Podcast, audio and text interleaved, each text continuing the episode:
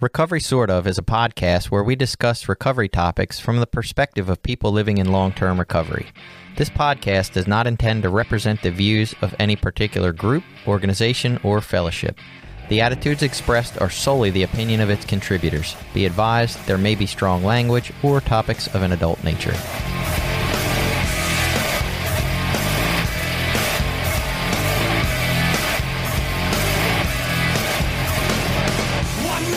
Welcome back. It's Recovery Sort of. I'm Jason, a guy that is not going to have any joke right here. And I'm Billy. I'm a person in long term recovery. And today we have with us Austin. Hi, Austin. Hi, Austin. Hey, how's it going? It's going all right, man. And uh, Austin's going to help us explore the topic ish of what it's like to um, have a death by suicide in your life experience, I guess is maybe a way I could lay it out that doesn't feel fucking incredibly terrible. I don't know. I don't know, man. Yeah, I- um, yeah. Let, let, let me just put the So- microphone in front of you, Austin, and you can go ahead and do some talking. Yeah, so um, I think the the correct term would be a survive survivor sui- uh, survivor. I, I don't know, survivor of suicide. Survivor of. Yeah. I don't know, something weird, something like that. You know, like um, I had a family member uh, die by suicide. Right.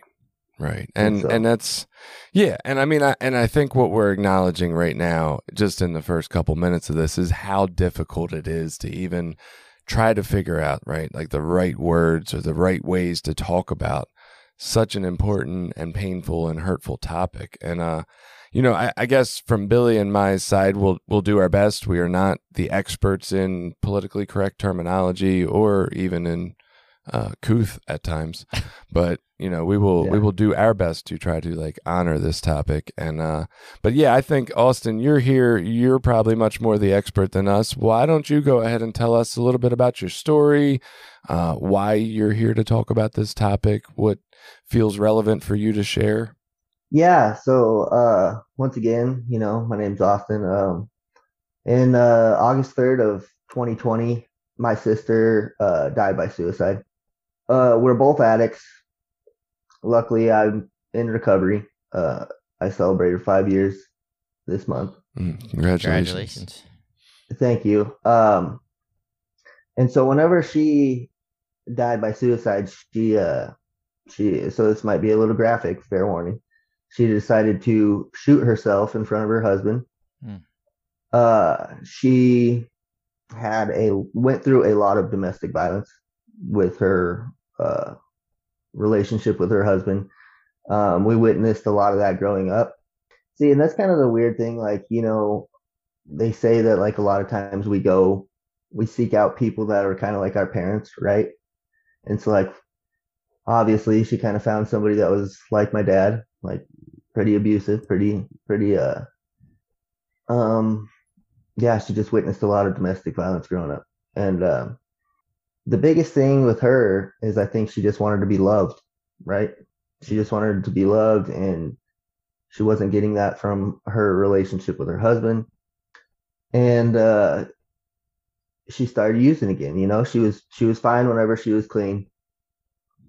And uh or maybe not fine, but she was stable, right? And that's another part of it is uh she was also diagnosed with depression, anxiety, bipolar disorder. So uh mental health played into it a lot. For me, the biggest thing I could say is that like I'm grateful for where I was in my recovery because I don't know if I would have been able to handle that without using, you know, uh, if I didn't have such a solid, solid recovery because I'm also in the a program Narcotics Anonymous. I do a lot with, uh, I do a lot with our, our fellowship up here. Uh, I'm located in Wyoming, which to put into some perspective, right? Uh, Wyoming's almost the same population as Baltimore for the whole state. So And it's a much bigger state, I believe. right? Yeah. yeah, for you know one city compared to the whole state, right? Is it is it true that there's more sheep in Wyoming than people? Probably, yeah. I could see it. A lot more animals in general. Yeah, and, and I don't want to get us completely off topic, Austin, but I, I'm just personally interested. I know Billy has talked about his travels out west into like more sparse populations and how hard it is to find meetings and get to meetings. Can you talk just a little bit about like what the state of 12 step looks like in Wyoming compared to like a, maybe a more metropolis area? Yeah, actually I can. So um my wife and I got out of treatment. We actually moved to the after treatment. She went to treatment in the southwest corner of the state. I went to Montana. Once we got out, we decided to make that location change, right? So we decided to move, uh, stay down there in the southwest corner. When I got there, NA was basically non-existent. Like people were just going there to sign each other's papers. Um, there was actually or hook up or you know sell dope. You know, like it just was very toxic. That's right? disgusting. What town is that? right yeah. Uh so that didn't last long right? That meeting obviously didn't last super long which i'm grateful for because it wasn't a meeting right? Uh and so we decided to start a meeting down there. And uh yeah to this day it's still going strong you know? Um, we moved back to my hometown in the northeast corner of the state. And uh, there was some solid solid recovery up here. There was a solid meeting that's been around since uh, 2014, but along with that comes you know like uh, the politics and the ups and downs and the resentments and, and everything else that goes you know personalities uh, before principles was happening a lot right? And so um, we decided to to just give people another avenue and start another group so like the the southwest corner of the state in our area, we had to travel basically 100 miles in any direction to hit another meeting. Wow. Yeah. And so uh, it's very spread out. Um, it's becoming more common, right? Uh, more groups are popping up, um, littler towns, and and uh, we try to support them. You know, we try to travel and and visit various groups throughout our throughout our region. Uh, you know, I'm I'm involved in the region pretty heavily. Um, yeah, I don't know. So like our bigger our bigger cities, right, which still wouldn't be considered a big city, right? Like Casper, Wyoming is uh, our second largest city with 50,000 people. Hmm. And they have between like four and six different groups down there, you know, so wow. It's just such a different picture than than what, like you yeah. said. The meeting's been established and going strong since 2014, and I was like, man, so many meetings in Baltimore from like the early 80s or at least early mid 90s, right? Like it's so much more established, and I think, and and I don't know now. Last time I heard somebody say it, it was like 543 meetings a week in our Baltimore area.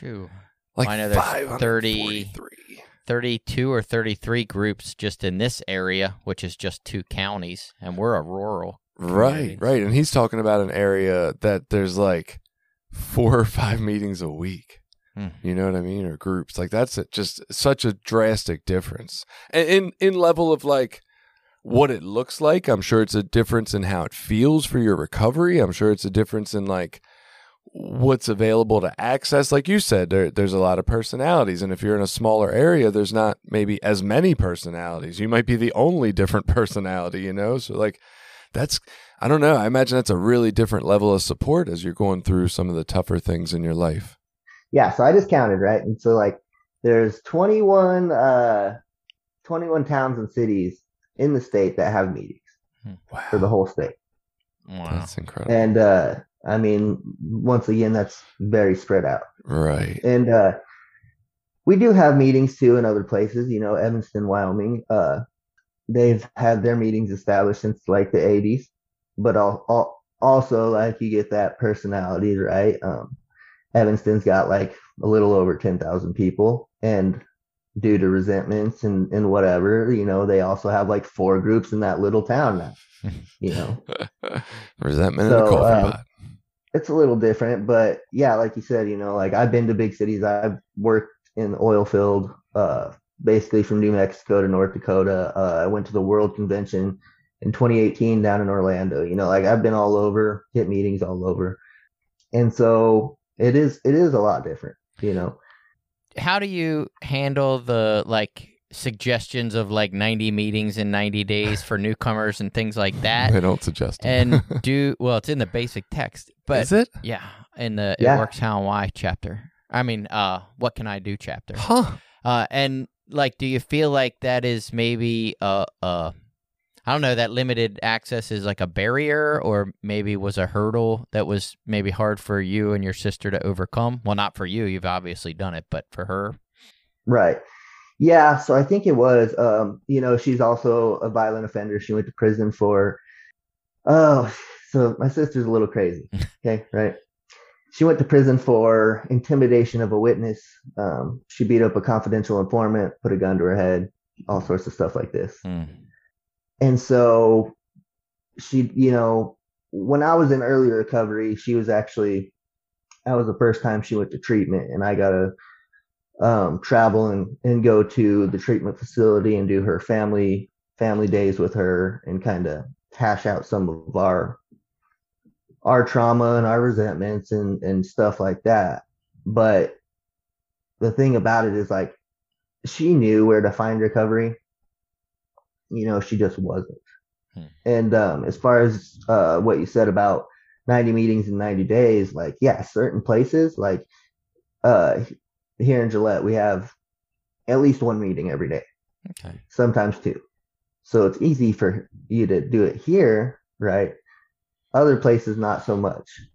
The one benefit of the pandemic has been the Zoom platform, Hmm. right? Now there's really no excuse. Like you can hit a meeting at any time of any day via Zoom.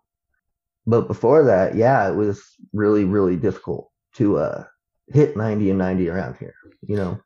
That's so crazy that that's actually in the literature when that book was written so long ago when there wasn't. I mean, there was Yeah. barely a meeting a day in bigger cities at that point in time. I'm shocked. Does it say 90 in 90 days? it says a does it meeting just a say- day for your first ninety days is Does how it? it's worded. Yeah, That's crazy. Yeah. That's so wild that it's in there. I, I guess what I was thinking, uh, Austin, about the difference in how it looks is I, I'm picturing Baltimore City, right? You have three years clean. This tragic event happens in your life. And the way I would picture that people would tell you to seek support would be to be in a meeting every day, or maybe even multiple meetings a day, right? It would be like, this is where you should be and how you should seek support. And I imagine in an area like yours, that might look a whole lot different. That might look like a lot more outside of meeting support, right? That might be like the people in your network showing up every day for a coffee with you or to sit with you for a while. It might not necessarily be like, oh, hey, you should be in a meeting every day if that's not even what's available or what it looks like in your area. Yeah, so like during the during the event, right? I was still living in the southwest corner of the state.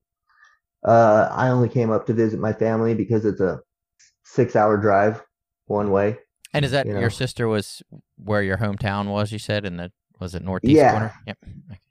Yeah, yeah. She was in the northeast corner. I was in the southwest corner. Um, so I only came to visit my family maybe two or three times a year because I hated that drive. Right, Mhm. round trip, twelve hours. Mhm.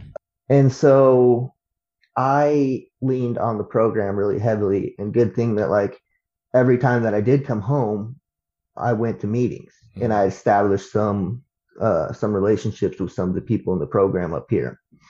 Because whenever uh, like when it after it happened, you know, like uh, NA showed up for me. They really did. You know, I had people from from the program up here that didn't even know my sister that came to the funeral just to support me Mhm.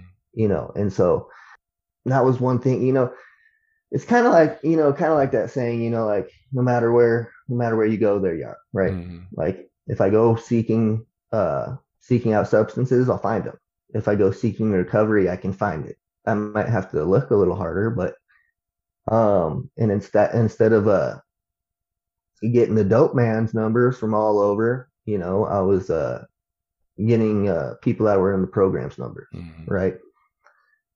And so that was another thing. So like after her funeral and they did the memorial afterward, they had it at a bar, but you know, and uh, I stayed for about an hour until people started to get drunk, and I was like, all right, I don't like this. Peace out. I'm going to a meeting, you know. Right.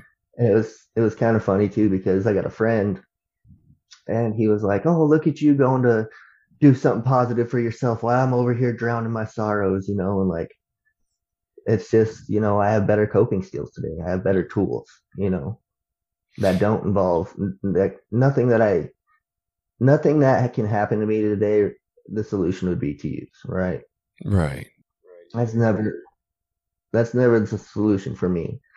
Um, to kind of get back, you know, onto the the subject, right? Wyoming has, I got some statistics right here. So Wyoming has the number one, uh, the highest suicide rate in the nation per capita. Wow. In my county, uh, in 2020, and this is a county of like 4,500 or 45,000 people, we had uh 21 suicides. Wow. Uh, in 20 uh or 2022. Yeah, in 2022, 21 suicides. Uh, Wyoming as a total for 2022 had 155 suicides. Nationally in 2020, that was the most recent statistics I could find. Uh, per the CDC website, was 45,979 people died by suicide. So to put that in perspective, you know, for the nation, that would be my whole county. Mm. That'd be everybody in my county, you know, plus some. Mhm. And so one thing that we need to start doing a little bit better of a job at is like normalizing uh therapy, right? Mhm. I'm a big advocate advocate for therapy. And uh like growing up, you know, it was kind of hard. People always like my dad was like, "You don't cry, I'll give you something to cry about," you know, like Right. we don't show emotions, especially as men. It's uh it's got that stigma still attached to it a lot. Yeah, absolutely. And so so breaking that stigma is is one thing that I think uh really needs to to get done. It's kind of like we're finally seeing the the the stigma being broken of of addicts in in recovery, right? Especially with over you know 100,000 fent- or overdose deaths in the nation, like that's unreal, right? And so now that uh treatment and recovery is becoming more uh more prevalent and uh more accepted, you know, I think we need to do that with with mental health as well. Yeah. Now is Wyoming so we're in Maryland and Baltimore City is a more progressive city, but where we're at is like a rural county and it's quite conservative. So a lot of the views on addiction and mental health for that matter are probably 20 years behind where they should be um, or, or where we'd like to see them. I mean, we have a lack of resources available within the county for both mental health and substance use. How is it in Wyoming? Are they any more progressive, less progressive? We are like the reddest state whenever it comes to that. You know, we are uh red-blooded Americans around here, so to say. Right? It's very conservative. It's Is it like very Christian based? I know some of like Kansas and, and those areas are, are way more Christian. It's interesting that Wyoming has the highest rate of suicide per capita and then is the reddest conservativist state. Yeah. Is there a correlation there or Hmm. causation? you know, lack of I don't know. resources? you know i think that's i think that's a big thing is lack of resources right okay so like in 2014 when i was trying to get clean on my own like you know i'm a iv heroin addict i knew i was going to die like i was in really rough shape uh, i went into a treatment an outpatient treatment facility was going to like iop uh, intensive outpatient i was doing counseling but i was still using and so that was how I like I kind of coped with it, you know, try to try to better myself while I waited to get into a treatment facility. Right. Well, it was I was like 60 to 90 days out waiting on a bed, right? Waiting on a bed date. There's like five treatment facilities, six maybe for the whole state. I don't know. Lack of resources is definitely one of the biggest things too. And that was like a big thing too, like 2020. Um, with the pandemic and with everything that went on, uh, they cut a lot of resources, right? They cut a lot of funding for for mental health resources, which I thought was one of the stupidest things they could have Hmm. done Yeah. because people are people are locked away in their house. They're more likely to be uh, abusing substances. Like it had a very traumatic effect on people's uh, well-being and mental health, right? Mm-hmm. And so for them to cut funding, I was just I was mind blown, right? And so like that too could go back to what Jason was saying, like being more conservative, they might not have thought it was relevant, you know. It's interesting. I mean, I just trying to think of the ideals that could possibly play into something like that. And, and I'm not trying to like pick apart conservative minded people or liberal minded people, but just this idea that like the general feeling of conservatism is like we want smaller government, less interference, less people intruding in our life and telling us what to do. We want to just kind of take care of it ourselves. And I, I I don't that's not a a terrible thing in and of itself, right? I, I don't disagree with that point of view, and yet when there's no oversight or no other outside, not to say that government's the right people, but if there's not even community looking into our windows and saying, "Oh, maybe this isn't a very great condition in this house," like if we're all just not monitored or not connected, like I guess what I'm trying to say is when when you were conservative and wanted less government and there was a small community around you and you guys supported each other and like were there to kind of call each other out if things weren't looking right, that's one thing, but in 2023 when everybody just kind of doesn't leave their house and doesn't talk to their neighbors, that version of conservatism and lower, you know, lower oversight looks a lot more like fucking dangerous situation for kids.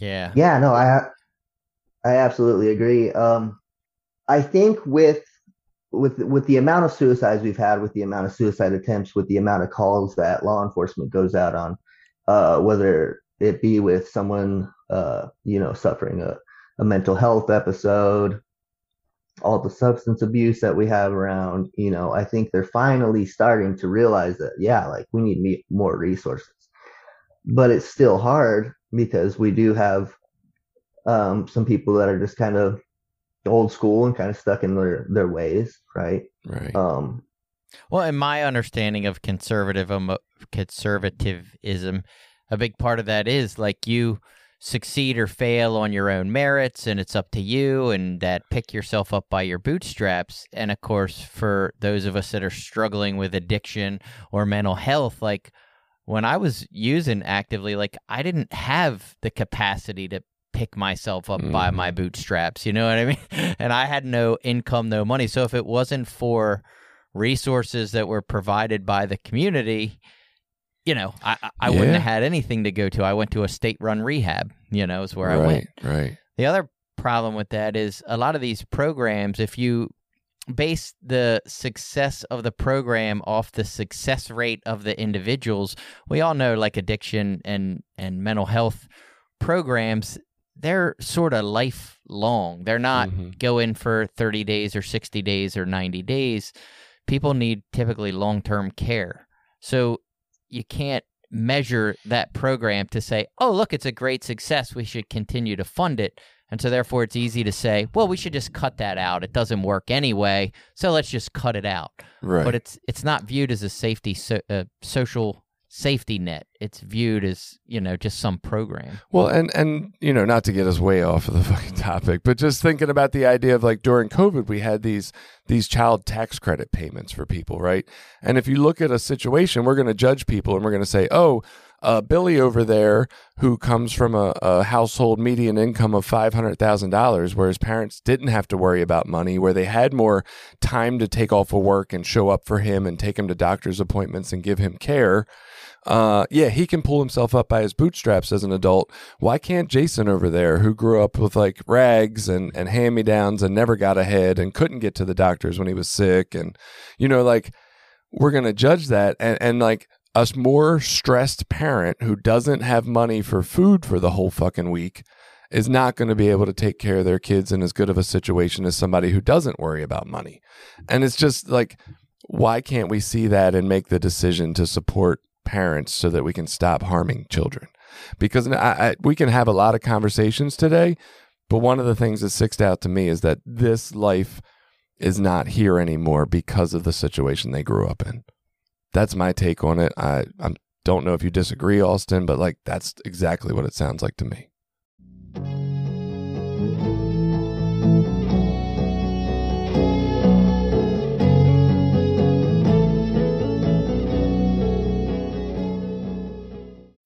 When you need mealtime inspiration, it's worth shopping Kroger, where you'll find over 30,000 mouthwatering choices that excite your inner foodie. And no matter what tasty choice you make, you'll enjoy our everyday low prices, plus extra ways to save, like digital coupons worth over $600 each week. You can also save up to $1 off per gallon at the pump with fuel points. More savings and more inspiring flavors make shopping Kroger worth it every time. Kroger, fresh for everyone. Fuel restrictions apply.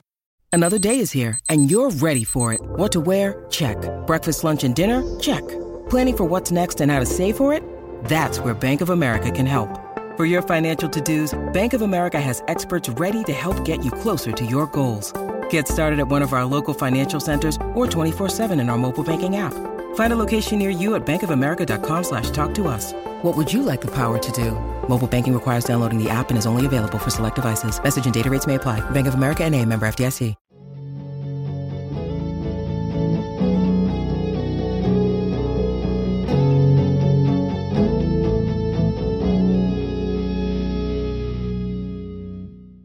Yeah, well, okay, and so you go back to um, basically like you were saying, like everybody was locked down. The government was giving out free money. You know what I mean? Mm. Or I don't know if you consider it free. I'm sure we'll pay it back someday Yeah. somehow. We You know, are we now. always do.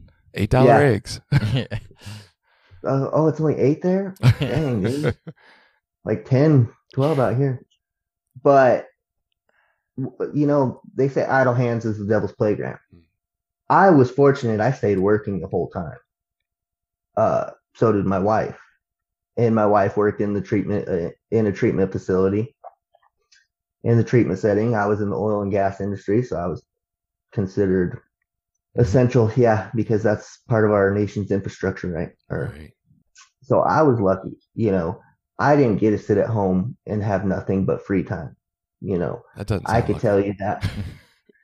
I could tell you that it was lucky because I know where my head goes. Mm. I know where my uh my addict brain will take me if I'm doing nothing but sitting in my house, you know, Right. and uh getting handed money, you know. Um it's a matter of time for me, I think, in that situation until I'm going to the liquor store or, you know, finding something else, you know, to to pass the time.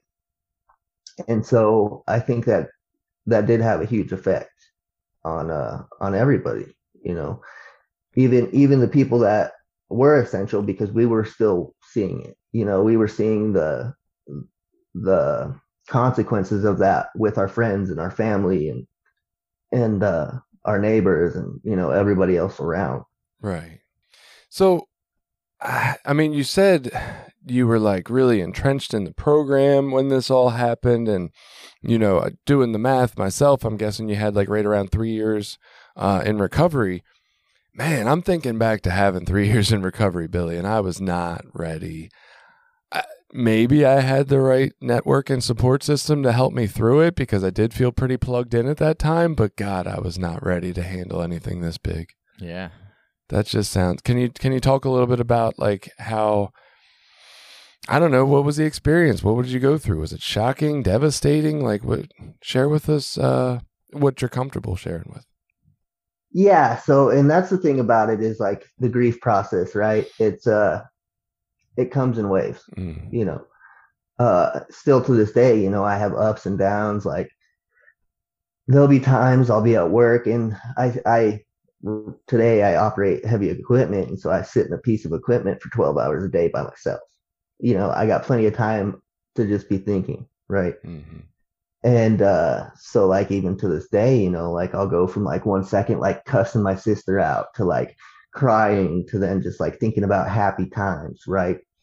But so in that moment in that uh right after right after she took her life um honestly like one of the biggest things like my wife she's the one that uh turned me on to you guys about three years ago.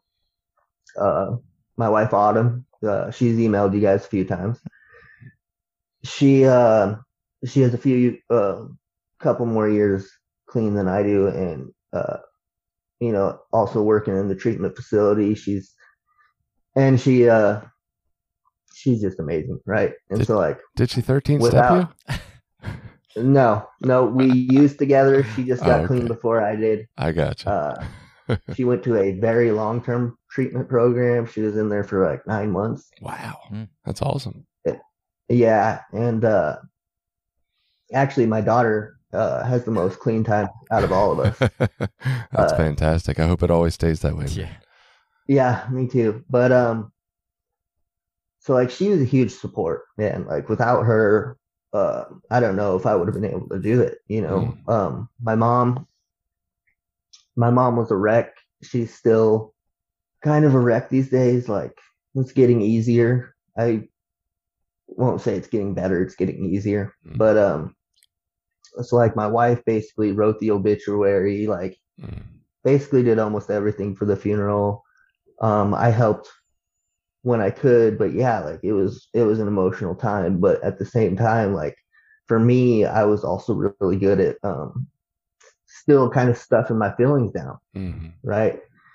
Um, it didn't hit me until a little while after that I was actually able to to grieve and and to cry and to feel those emotions, right?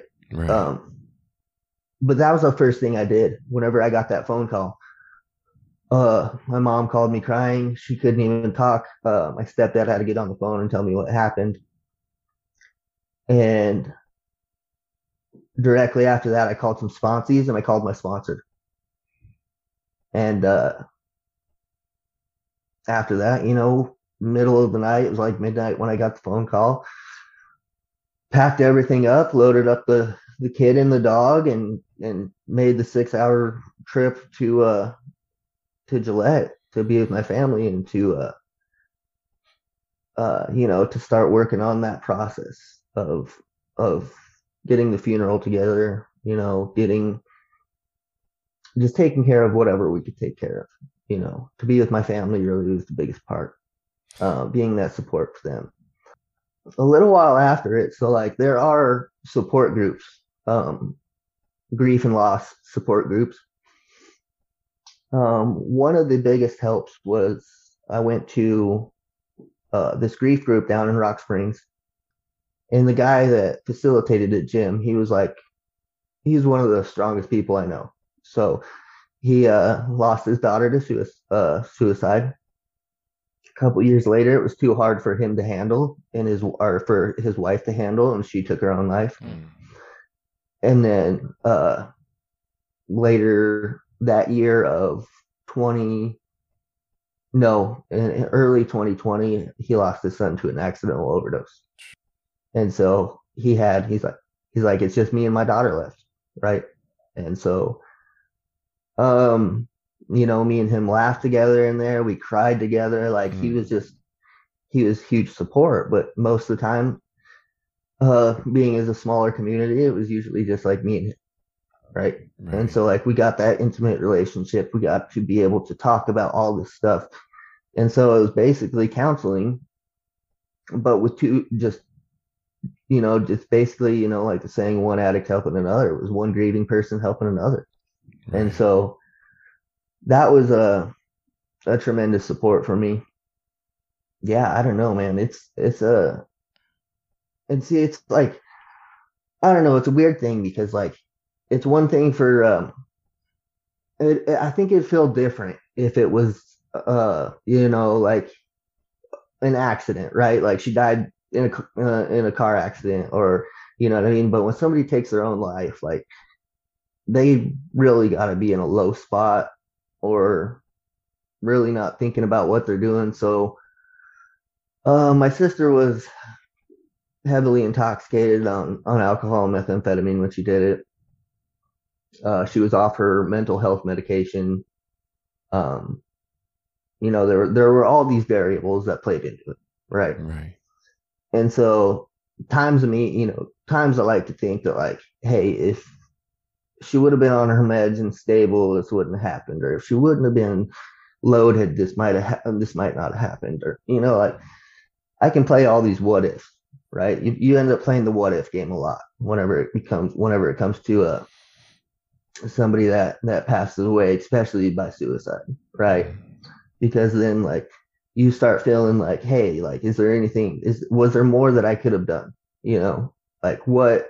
Should I, you know, I could have reached out more. I could have, you know, this and that. You know, but at the end of the day, like, I just have come to like accept it for what it is. You know, that like she decided to to do what she did and and I just got to move on and like so that's why it you know, the programs taught me to carry the message to the addict that still suffers. Why can't I carry a message of hope uh, to people suffering with mental illness? Mm. Uh, people, people feeling hopeless, feeling like there's not, you know, that there's not something out there for them, right? Because I also, you know, I suffer from depression and anxiety, right? Uh, my mental so i always said you know like if my if my substance abuse didn't kill me my mental health was going to right? Especially whenever I was at the lowest point in my life. Because, like you said, I had nothing, right? I had nothing. I th- I I gave everything away due to my addiction, right? I was uh, homeless at times. I was so towards the end of my addiction, I was basically squatting in a trailer. You know, I had no electricity, no uh, no gas, no running water, like just miserable life, right? right. And so I was at a very low spot, and uh, I think my child was like the only thing that gave me a little bit of hope and light, right? That like I needed to get my needed to get my shit together so that I could be a father for this beautiful little girl I have, right? Well, my sister didn't have children. She didn't have that, you know. She didn't have I think she just felt felt lost and hopeless, right? And so today like I tried to advocate like uh, you know, you might be going through a tough time right now. You might be going through some hardships. You might feel alone. You might feel hopeless. But there's always, you know, I feel like there's always light at the end of the tunnel. Like that doesn't need to be the solution today to your problems, right? Uh, that's a permanent.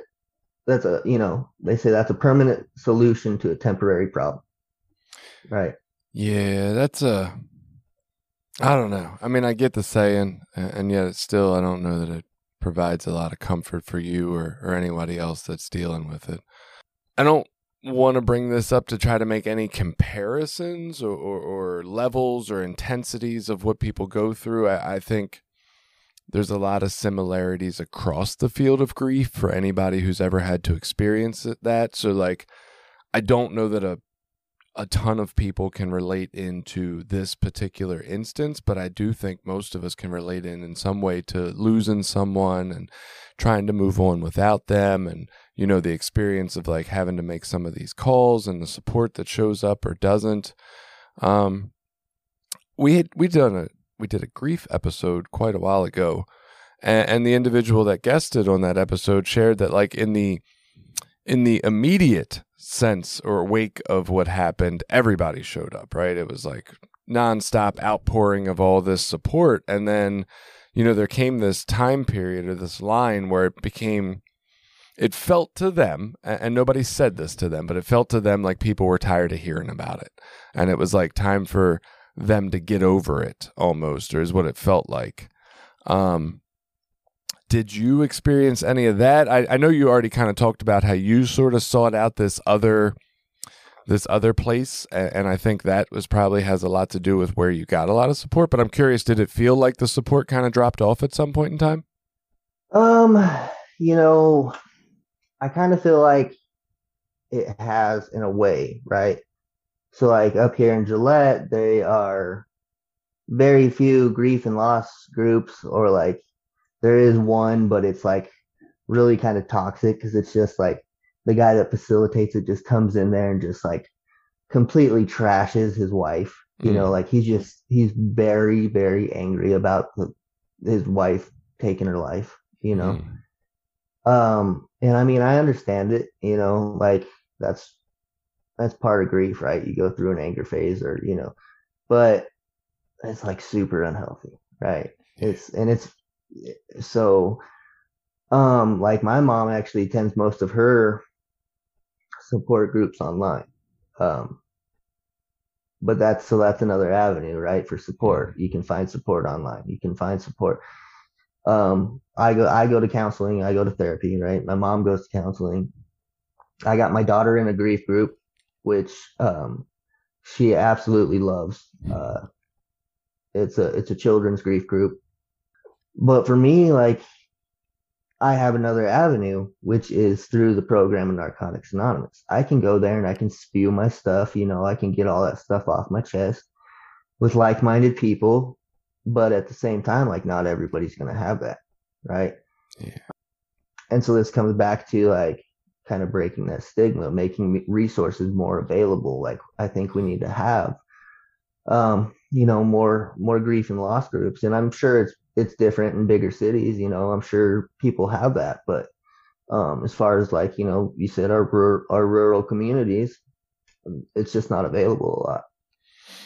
Yeah, I, I was also picturing that like a lot of people I would imagine in our with our backgrounds, right? People in recovery, I would imagine a lot of us feel a sense of having lost people we cared about to death by suicide, right? Like I know, and you brought this up before we started recording for the show today, like even though it's not technically considered or counted in the quote unquote official numbers of suicide deaths, um, I, you know, even I remember hearing in the fellowship, like we're com- we're practicing this idea of suicide on a time or, or, or on an installment plan, basically, right? Like we're we're doing a little, a little bit of time, killing ourselves every day, and, and we never do know when it's going to be that time. And so, I get it. Maybe there's some nuance difference between the two, but I would imagine a lot of people feel like the person they lost had an active hand in the end uh, of their life, and it's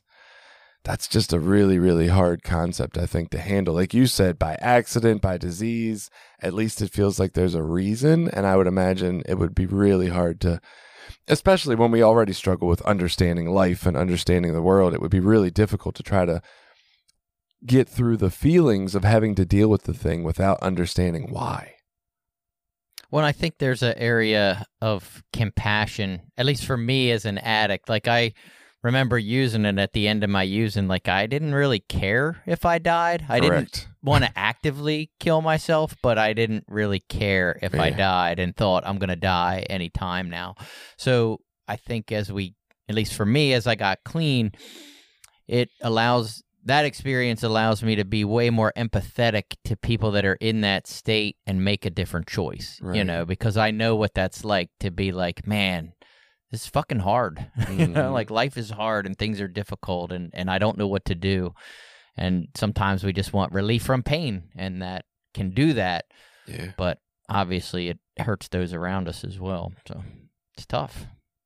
That's the hardest part, right? Is like trying to trying to one of the hardest parts in my opinion is like trying to con- console somebody that lost somebody to suicide, right? And that's another part, right? Like uh say I lose somebody to cancer like or you know a friend of mine loses their parent to cancer like I can kind of console them in a different way because it was anticipated Mhm. right? Whenever it's something that's unexpected, it's I think it's kind of harder to console somebody, especially whenever it's it's by you know, like you said, it's by their own hand. Um, like Billy said though, like I was at the end of you know, like I didn't at the end of my addiction, I didn't care if I lived or used. same I, I mean, I mean, lived or died. I was just, um, you know, I was just an empty shell of a person anyway, you know. And uh, today, like you said, I'm like way more compassionate. I'm way more empathetic. Like, and that's why, like, I kind of, uh, you know, try to be an advocate for people, um, for support, for, for whatever, like, um, trying to be that, you know, that beacon of hope to tell people that, like, like whatever you're going through is temporary you know? Like we can get through this like you know there's resources out there. Um some might be more difficult to find than others. Um but that's also uh, a gift of the internet right? Like you could find just about whatever resource you want online these days. And so that's another blessing that that uh we have at our you know at our disposal Well, when you when you talk about that idea of like at the end we didn't really care to be alive. One of the things that stands out to me about that, and you kind of mentioned you were an empty shell of a person, and I was thinking, yeah, I felt like whatever the the thing is, you know, we can give it some words. There's like vitality, chi, life energy, soul, like whatever the fuck it is in us that makes us feel alive or be alive. That was gone for the most part, right? There was just this like you know, very gray black message of like just get the means to get one more at all times. Like that was the only thing that went on inside of me. So yeah, it didn't feel like I was alive and dying, so to speak, necessarily didn't feel like I was giving up anything. I felt like I was kind of already there. My body was just sort of going through the motions of mm. still existing. This is Nine Inch Nails song, right? And he says, he says, uh, I believe I could see the future because I repeat the same routine. Mm.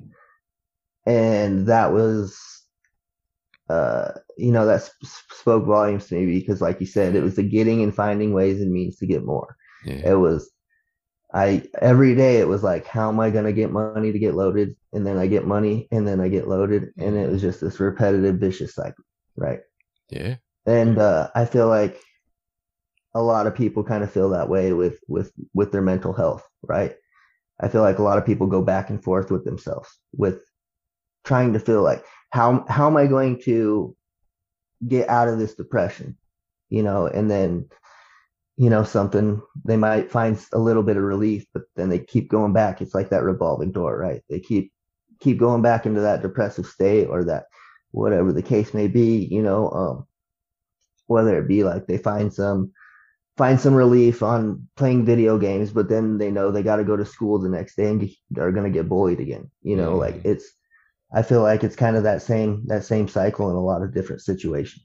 And uh, whenever it comes to your mental health, like I feel like you got to find something, some sort of solution, right, to to make yourself feel better. Whether that be therapy, whether that be um, you know going to counseling, whether that be going to support groups, whether that be just even talking to another person. You know, like talking to my mom. Like uh, me and my mom have always been super close, and so like uh we lean on each other quite a bit, right?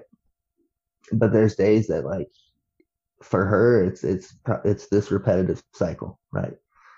With with grief at least, you know, because like there's days when she's feeling all right and doing doing pretty good, and then uh maybe not even days, you know, like hours, she's feeling all right and feeling good, and she found that temporary relief, whether you know, whether it be working out in her small business, uh, doing something for somebody else or, and then a couple hours later it hits her again and then she's bawling and she's just like has all these whys and these what if questions going on you know? And so like it's uh it's just a constant cycle right?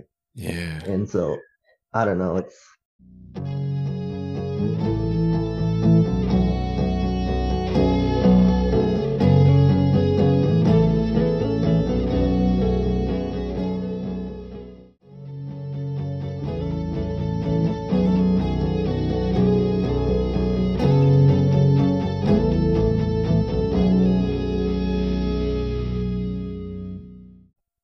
think it would be helpful for if we began a conversations around mental health as far as like assimilating it to like physical health. Like most people just think, oh, you're just supposed to be mentally healthy with doing little to no work or maintenance or even research to see if you're mentally healthy. Don't we think like, that about physical health too? Well, we kind of do, but we're starting to learn like no, if you want to be like physically healthy, like it depends on what you're eating and are you mm. exercising and are you getting enough sleep and are you getting enough sunlight and all those things contribute to our physical health. And I think it would be helpful if we started looking at our mental health that way too. I know I was raised in a home where you didn't go to any kind of counseling, psychiatrist, psychologist, and if you did, that something was wrong, you know, something was wrong with you. And it's we almost need to incorporate into our system like mental health wellness checkups. Like you just go talk mm. to a counselor, you know, maybe once or twice a year just to see how you're doing, like as a right. checkup almost. And then having some regular routines around mental health. We're lucky, I think, in 12 step groups if we're actively participating in a program with other healthy people. um, I'm gonna give that caveat that we're doing some of that. Like, you know, I'm around people that are helping me. You know, we have in our the Narcotics Anonymous literature that just for today reading about, you know, getting a better perspective on my life and doing some things. I need to do that shit every day because my mental health, you know, can lead me astray. Yeah, yeah. I mean, if we could speak of the importance of like self reflection, self awareness, like Right. any clue that, hey, just what I do naturally as the course of my day every day might not be the right thing all the time. Uh, I just think we, we operate from this assumption of I'm always right. And we never even open the idea to like maybe I can hear somebody else or some other idea, and and and way, the way that impacts me in relation to this episode is the main thing that stands out is I don't know this for sure, but my take, for whatever that's worth, is that if we can have somebody on this world that can see us and hear us and validate us, we're probably not going to leave. And if we have left or are choosing to leave, that probably means that there's literally not one single person that's showing up for us in a meaningful way and really hearing what the fuck we're saying, really listening, really able to see through what they think the world should be and hear what we're saying it is for us. And for for teenagers and children, this is like the scariest because as a parent, I'm a guy who didn't hear my fucking kids for a while, right? And I work with people who aren't hearing their children, and I work around death by suicide. And it's sad. And and it's just like, man, when are we going to decide to put like I, yes, shitty things happen in the world, but if your parents hear you and see you, I think there's like there's a way to get through it. There's a way to support you through it. All the worst bullying and whatever else could be happening with your peers and like to me, this is falling on parents, man. We need to fucking step up and acknowledge it and take the ownership of like there's something else we can do besides be a dick or a punishment or a you did the wrong thing, go to your room or give me your phone and now you don't have access to your support networks and I, I don't know. Uh, maybe I'm standing on a soapbox today. Sorry. No, I think yeah, I think you both had really, really valuable, uh, really valuable points there. And like uh, what Billy was saying, like, yeah, I think that's a great idea. You know what I mean? Go go visit a counselor once or twice a year, and then maybe you know, uh, you'll actually get into visiting that counselor more because you do realize you have some unresolved issues. You have see, and that's another big thing is trauma, right? And usually we only associate trauma with like massive events, right? You know, maybe domestic violence, sexual sexual abuse, um, you know, all these things. But man, trauma can happen. Like, so, you know, uh, I lost my guinea pig. That was traumatic. You know, whatever. Uh, you know, I lost my job. I, uh, you know, my relationship just ended. Mm. You know, like a lot of these things are, you know, like uh, I think being cheated on, right? I think if your significant other cheats on you, I think that's traumatic. You know what I mean? And like, I don't think people realize that like trauma plays a huge part in our life. And so, like you were saying, is like starting with our parents. Like, yeah, I think that if our parents were a little bit more empathetic and more more understanding, or at least willing to take the time out of their day to talk to their children and see like hey, is everything all right with you? Like, how is school going? Like, how is school actually going? How is your relationship with your friends? How is your, like, how are you just doing mentally? You know what I mean? Um, I think that would play a huge part in it.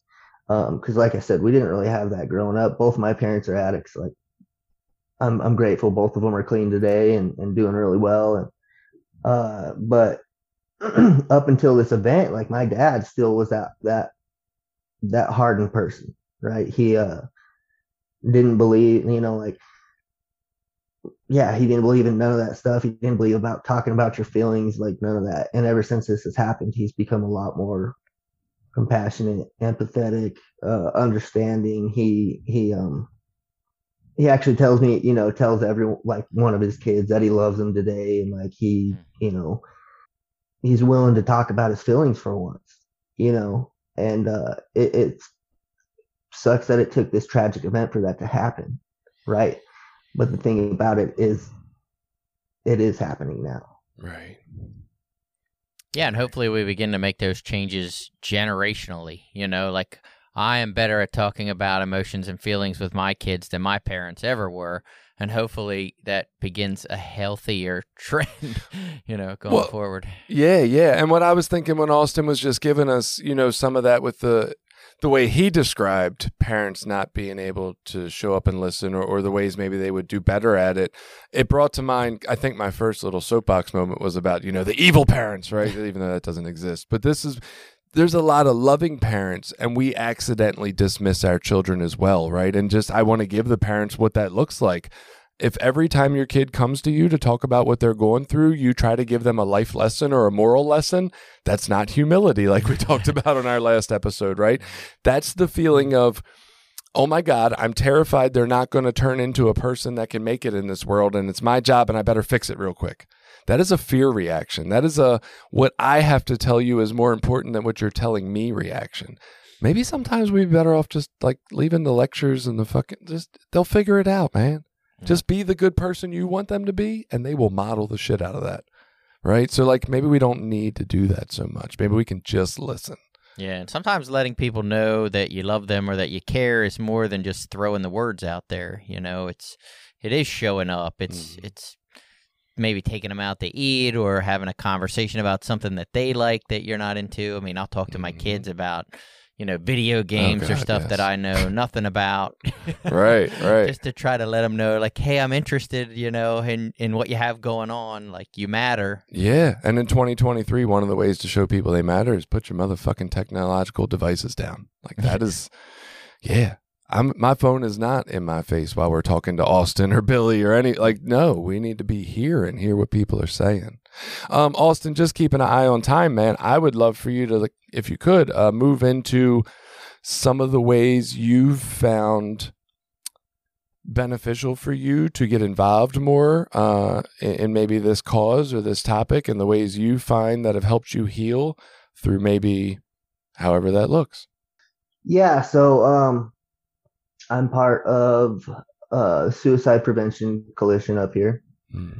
I am also on the steering committee for the crisis intervention team, which the crisis intervention team uh, has to do with how law enforcement handles uh, people with mental illness.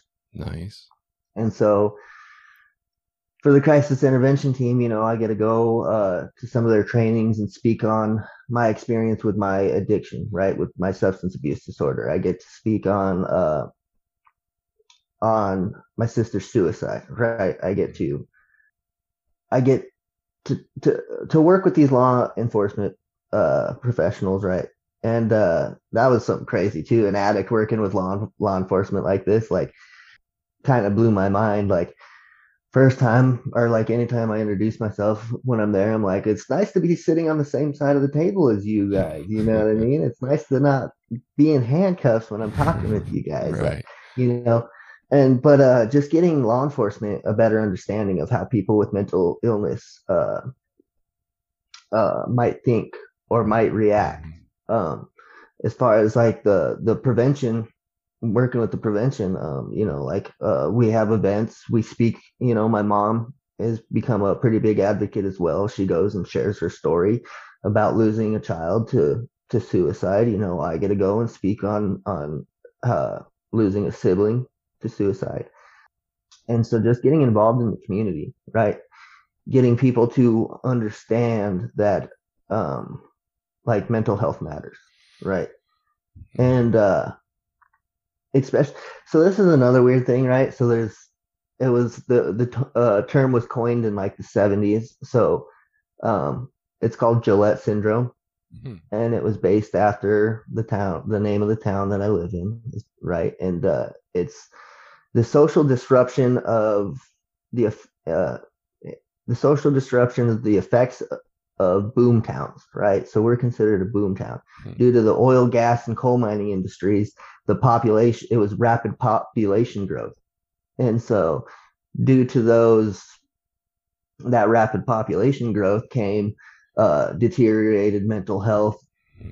more crime, just so and so, right? It's not so much that like that these days like we're pretty stable in our population but i think that kind of carried on you know like Is that uh, is that from like less connected communities? Because so many people are moving there at one time from all over the place that it's like a lot of strangers instead of like slowly progressing where like oh hey there's 20 families here. One new family moves in. We all get to know them. Like that's a lot more comfortable than just 80 people moving from 80 different places and none of you know each other. Like that's a lot less community going on a lot less connection yeah i think that's a big part of it too you know like because uh, we still get people from all over you know we had a we had a guy come to our meeting the other day. He's from Texas, uh, up here working in the oil field. You know what I mean? And so right. like we still get people from all over.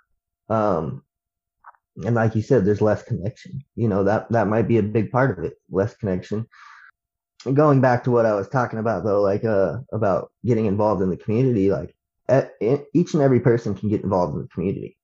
You can go volunteer at a soup kitchen. You can go volunteer at a library. You know, like you can go do volunteer work. You can uh, something as simple as like going and asking your neighbor if it, you can walk their dog. You know what I mean? Like that's another thing. Like there's all different forms of therapy. You know, like I went to a treatment center that had e- equine therapy. I was able to go ride horses and, and spend time with horses. Uh, and in return, it, it got me out of myself. I was able to talk to these animals and as weird as it might sound you know like i was actually able to share secrets with an animal and it was another being. It might not have been a person. They might not have understood what i was saying but the thing about it is like i was getting it out. You know what i mean? I can't like that I can't get the picture out of my head of somebody going there and like sharing a really awful secret, and then like by accident or chance, like the horse kicks them right afterwards. like, fuck, yeah. fuck, I can't even share my secrets with horses. yeah, judgmental horse, right? no, and so like I think a big part of that that's a that would be very unfortunate. I think a big part of it though is is uh just connection like you said. I'm connecting with an animal. I'm connecting with with another being you know. Mm-hmm. so today I, i've made those connections right? I've made them with um within my community with these law enforcement officers you know. Um i've made them with with counselors. I've made them uh with our prevention our, our prevention team which are you know the prevention team has county commissioners has doctors has lawyers has you know all these uh, professionals on it, you know. And so like I've made these connections with these people to try to get information out, try to get resources out. Um, you know, so that's that's a big thing that we're working on is trying to get more resources readily available for people that are suffering. You know, whether they're suffering with their substance abuse, whether they're suffering with mental illness. And I think it's something like 70 or 80% of people that abuse substances also have a dual diagnosis disorder. You know, they it's a feelings disease, they say, right? And so like I was using to try to numb myself, try to cope with, you know, cope with feelings or whatever. And so like I think a lot of people self medicate, uh, you know, whether they're depressed or or bipolar or, you know, whatever. I think they're just trying to self medicate through substances. And so getting resources out getting resources available, getting uh, even just getting information out, right? Um, we hand out little cards. It's like, you know, like you matter, mm-hmm. just simple stuff like that, like little cards that have like the the 988 crisis number on it, you know, like right. getting this information out just so people like can even, you know, I don't know, if somebody sees that and it might change their thought, you know. Yeah. Oh, go ahead. Oh, I was just gonna say, are there things like as either a family member, loved one, friend, are there things we can do if we see maybe a friend or loved one in a emotional crisis or actions we should take? So going back to what Jason said, um, you know, I think just listening, right? I think that's a huge thing. But um there's definitely signs. So like making yourself aware of the signs, right? I uh obser- observable signs of like serious depressions, right? Like un- unrelenting low mood, pessimism, hopelessness, desperation, anxiety, um, withdrawal, sleep problems, increased alcohol and drug use, um, threatening suicide or expressing a strong wish to die like some of those are all signs right and so i think if we see if we start to see some of these especially just something as simple as like being withdrawn right? I see somebody being withdrawn. I want to try to make contact with them. I want to try to you know a big part of my thing is sharing my story what i've gone through uh whether it be with my substance abuse with my own depression with the loss of my sister like you know um being able to talk with somebody and uh you know even better just listening you know i don't know how to say this i think if we know the signs a little bit better we might be able to uh have better judgment and be able to go talk to somebody about it right mm-hmm. um so familiar you making yourself familiar with those with those warning signs um just reaching out though that's another thing is like most people, at least in my experience, myself, like whenever I'm feeling like that, I don't want to reach out. I want to, I want to self loathe. I want to sit in my, in my shit and just be depressed, you know? And so if we familiarize ourselves with those signs, like, hey, we can go like, hey, how are you doing today? Like, I reach out to some of my sponsees and some of my friends and just be like, hey, like, how are you doing mentally today? you know, like because a lot of people aren't going to just come out and talk about it. Right, right. I'm I'm glad you brought up 988, which is our national suicide and crisis hotline. You can use that from anywhere in the US. Uh, it's sort of like I guess 911 for emotions, maybe. Uh, 911 is always still available. You know, if you can't remember 988, call 911. That's fine. They will get you to the right place. Um, I, I know there's like groups to help people grieve and, and deal with the, the aftermath. Uh, and there's also lots of uh, help out there.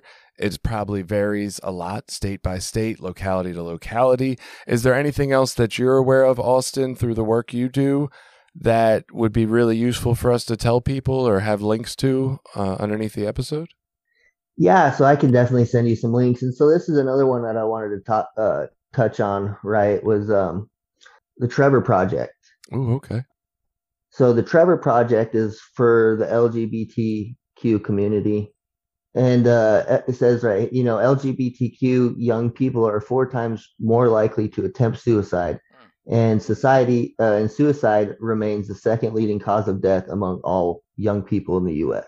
That probably means they're uh, one fourth as valued and seen as the rest of us.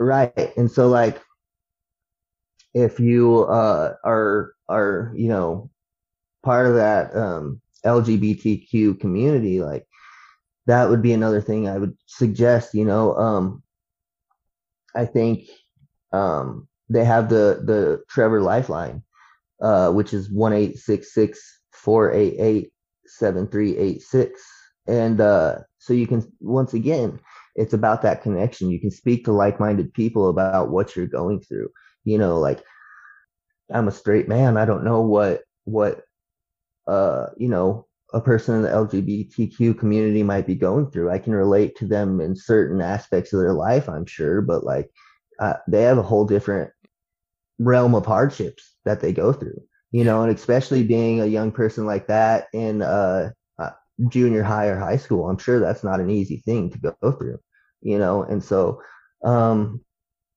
the biggest thing I think is is talking about it. You know, no matter what you uh, identify as, what your race, nationality, you know, like none of that matters.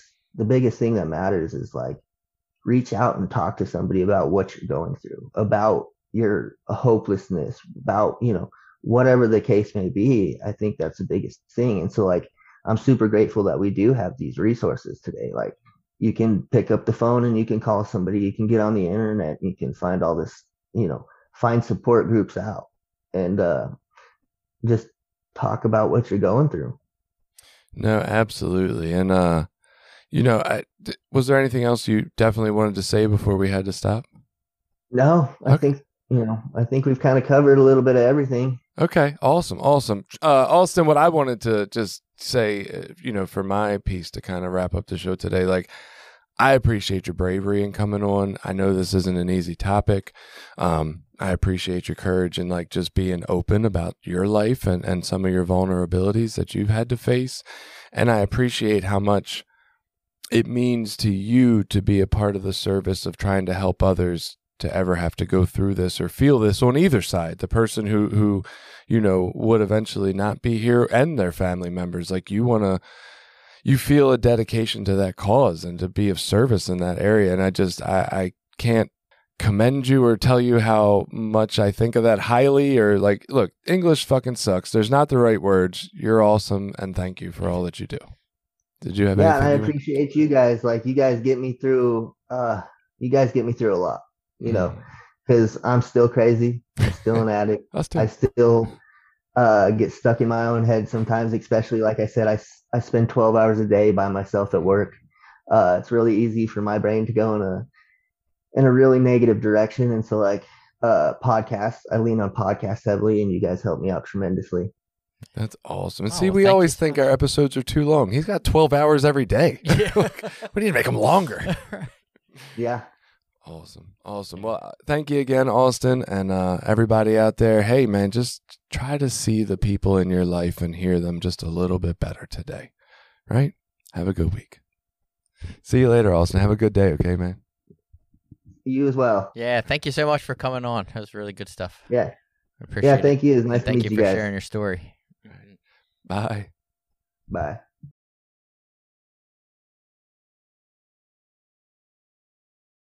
Did you like this episode?